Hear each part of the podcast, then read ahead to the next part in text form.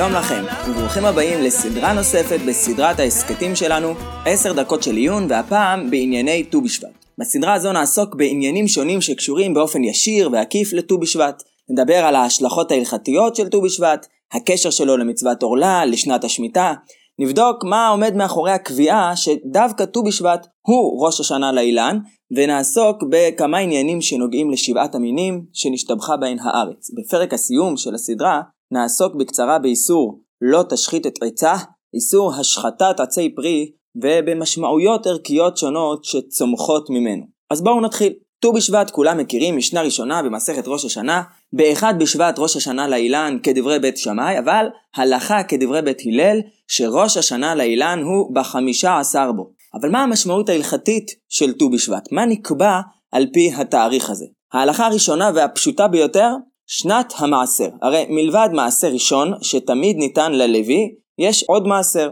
בשנים א', ב', ד', ה', למניין שנות השמיטה, אנחנו מפרישים מעשר שני שנאכל הבעלים בקדושה בירושלים. בשנים ג', ו', מפרישים מעשר עני. איך קובעים אם פרי מסוים שייך לשנה זו או לשנה אחרת? אז בירקות זה פשוט, הולכים אחר לכיתה. אם לקטת את הירק מהשדה אחר ראש השנה של השנה השלישית, אז אתה חייב להפריש ממנו מעשר עני, כדין פירות השנה השלישית. ואם ליקטת אותו בשנה הרביעית, תהיה חייב במעשר שני. אבל בפירות האילן, הכלל הוא שראש השנה שלהם הוא ט"ו בשבט. כל מה שחנת בשנה השלישית לפני ט"ו בשבט, חייב במעשרות כפירות השנה השנייה, השנה הקודמת, מפרישים ממנו מעשר שני. רק מה שחנת אחרי ט"ו בשבט של השנה השלישית, מקבל את דיני השנה השלישית, ומפרישים ממנו מעשר עני. כמובן, אנחנו צריכים גם להבין מהי החנתה הזו, וזה כבר עניין קצת יותר מסובך שנחלקו בראשונים, יש בעניין הזה שלוש שיטות. המאירי בתחילת ראש השנה מביא את השיטות ודן בהם. יש אומרים שחנתה היא השלב שבו יוצאים הפרחים. הפרחים שבהמשך ינשרו ותחתיהם יתחיל לגדול הפרי, זוהי השיטה שמקדימה ביותר את הכנתה. שיטה אחרת, זו השיטה האמצעית, היא שחנתה זה הרגע שבו הפרחים נושרים. נשאר פרי קטן על העץ, אפילו אם הוא קטן מאוד, זה הכנתה. שיטה שלישית, זו השיטה שמאחרת ביותר את הכנתה, היא שיטת הרמב"ם בתחילת הלכות מעשר שני. לדעתו, הכנתה היא השלב של עונת המעשרות. הכוונה היא שהפרי כבר נמצא בשלב מתקדם כלשהו, לא ברור לגמרי מהו השלב הזה, אבל כנראה שמדובר על משהו סביבות שליש גידולו של הפרי. האמת היא שבמציאות בימינו, וודאי בימי חז"ל, ברוב ככל פירות הארץ אין כל כך השלכה מעשית לכל העניין הזה, ולכן הגדרת הכנתה באופן מדויק לא קריטית. הפירות הם בדרך כלל או פירות קיץ מובהקים, כאלו שחונטים גם לפי השיטה המקדימה ביותר אחרי ט"ו בשבט, או פירות חורף שחונטים הרבה לפני ט"ו בשבט. אבל יש פירות מסוימים שבהם כן יש בעיה. כך לדוגמה, בעץ שסק או בפירות הדר מסוימים כמו לימון. בלימון יכולה להיות אפילו מציאות שבה על אותו עץ עצמו יש פירות שחנתו בזמנים שונים ככה שלפחות לפי חלק מהשיטות יצא שחלק מהפירות על הלימון חנתו לפני ט"ו בשבט וחלק אחרי. במצב כזה צריך כמובן להתייעץ ולהגיע לאיזושהי פסיקת הלכה מתאימה שקשורה גם להכרה מדויקת של המציאות בשביל להכריע את הדין לגבי פירות העץ. אגב צריך לדעת שכאן בשונה ממה שקיים בדרך כלל בעולם ההלכה אי אפשר פשוט להחמיר מספק. נגיד שאדם יפריש במצב כזה של ספק מהלימונים שלו גם מעשר שני וגם מעשר עני. למה? כי יש הלכה נוספת, שגם ההלכה הזאת תלויה בתאריך של ט"ו בשבט. רש"י במשנה הראשונה במסכת ראש השנה מביא את ההלכה הזו. אין מעשרים מפירות של שנה זו על פירות שנה אחרת. אם בלימונים יש כאלו ששייכים לשנה השלישית וכאלה ששייכים לרביעית, ולא ברור מי מהם שייך לאיזה שנה, אי אפשר להפריש הפרשה אחת על כלל הפירות. ככה חכמים למדו מהפסוק, עשר תעשר את כל תבואת זרעך היוצא השדה שנה שנה, כל שנה והמעשר שלה. כל עונה חקלאית מצריכה הפרשה עצמאית. וזה לא רק בגלל שיש הבדל בין השנים איזה מעשר מפרישים בכל שנה, זה נכון גם בט"ו בשבט שבין השנה הרביעית לשנה החמישית, שבשתיהם מפרישים מעשר שני, גם אז אי אפשר להפריש מפירות של שנה זו על פירות של שנה אחרת. כך שבסיפור של הלימון אנחנו נמצאים בבעיה גדולה, אי אפשר סתם ככה להפריש גם וגם, אז מה עושים? שוב, צריך להתייעץ במומחה, מומחה בענייני הלכה, מומחה בהכרת המציאות ולהכריע, וכמובן, תמיד עדיף לשאול ולמצוא פתרון מתאים לפני שהבעיה כבר נוצרת.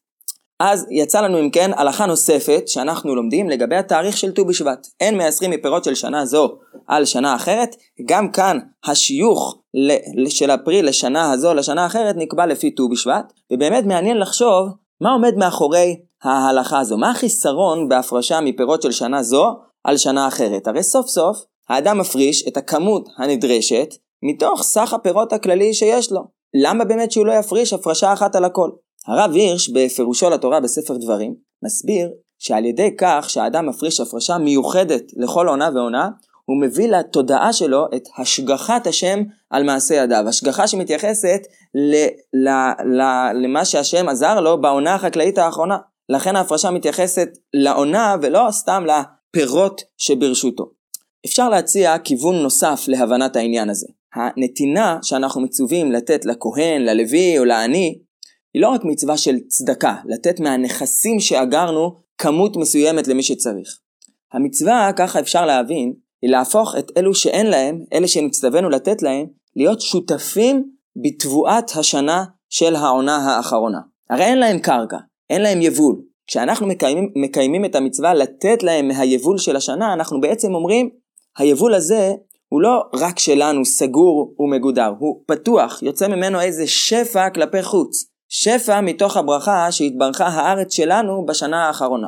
בתורה, התודעה הזו של שיתוף בשפע שהאדם קיבל, מוצגת כבסיס לזה שגם הקדוש ברוך הוא ישפיע לנו שפע בתבואה החקלאית של השנה. תן, תן לגר ליתום ואלמנה אשר בשעריך, אומרת התורה, למען יברכך אדוני אלוהיך בכל מעשה ידיך אשר תעשה.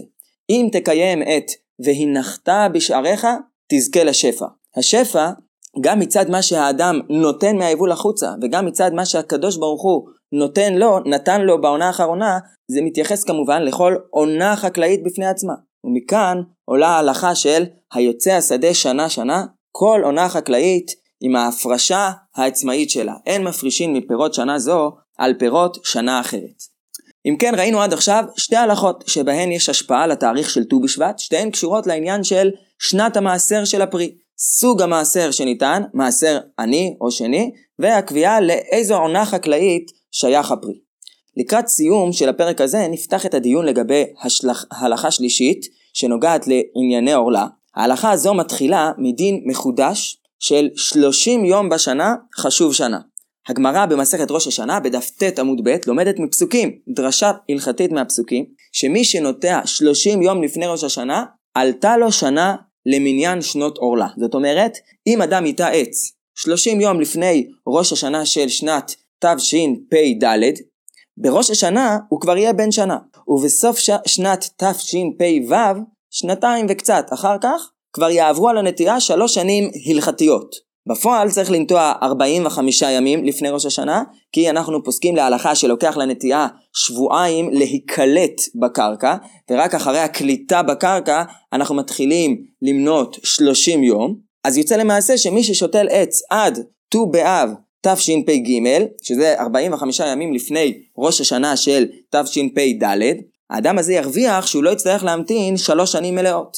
אבל הגמרא אומרת שלמרות שכבר עברו שלוש שנים הלכתיות בראש השנה של תשפ"ז, בסוף שנת תשפ"ו, הגמרא דורשת מפסוקים שפירות הנטיעה יהיו מותרים רק אם הם יחנתו אחרי ט"ו בשבט של השנה הרביעית. זאת אומרת, אם אדם נוטע בט"ו בשבט תשפ"ג, אז בראש פ"ד עברה שנה, בראש פ"ה שנה שנייה, בראש פ"ו שנה שלישית, טעיתי לפני כן כשאמרתי פ"ז, צריך לומר פ"ו, לאחר ט"ו בשבט של תשפ"ו, בדיוק שנתיים וחצי אחרי הנטיעה, רק אז פירות שיחנתו מכאן והלאה יהיו מותרים באכילה עם הדינים של פירות השנה הרביעית, פירות נטע רוואי. זאת אומרת, למרות ששלושים יום בשנה חשובים שנה, הפירות מותרים רק אם הם יחנתו אחרי התאריך של ראש השנה לאילן של השנה הרביעית.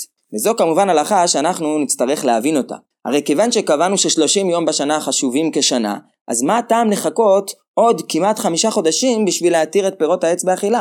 לכאורה, או שמספיקות שלוש שנים הלכתיות, או שצריך שלוש שנים מלאות, אמיתיות. מה עניינו של תאריך ט"ו בשבט כקובע את זמן היתר הפירות באכילה, גם אם ניטעו בט"ו באב שלפני שנתיים וחצי? בפעם הבאה ננסה להתחיל ולענות על השאלה הזו דרך העמקה במשמעות התאריך של ט"ו בשבט, מדוע דווקא ט"ו בשבט? נקבע בהלכה כראש השנה לאילן.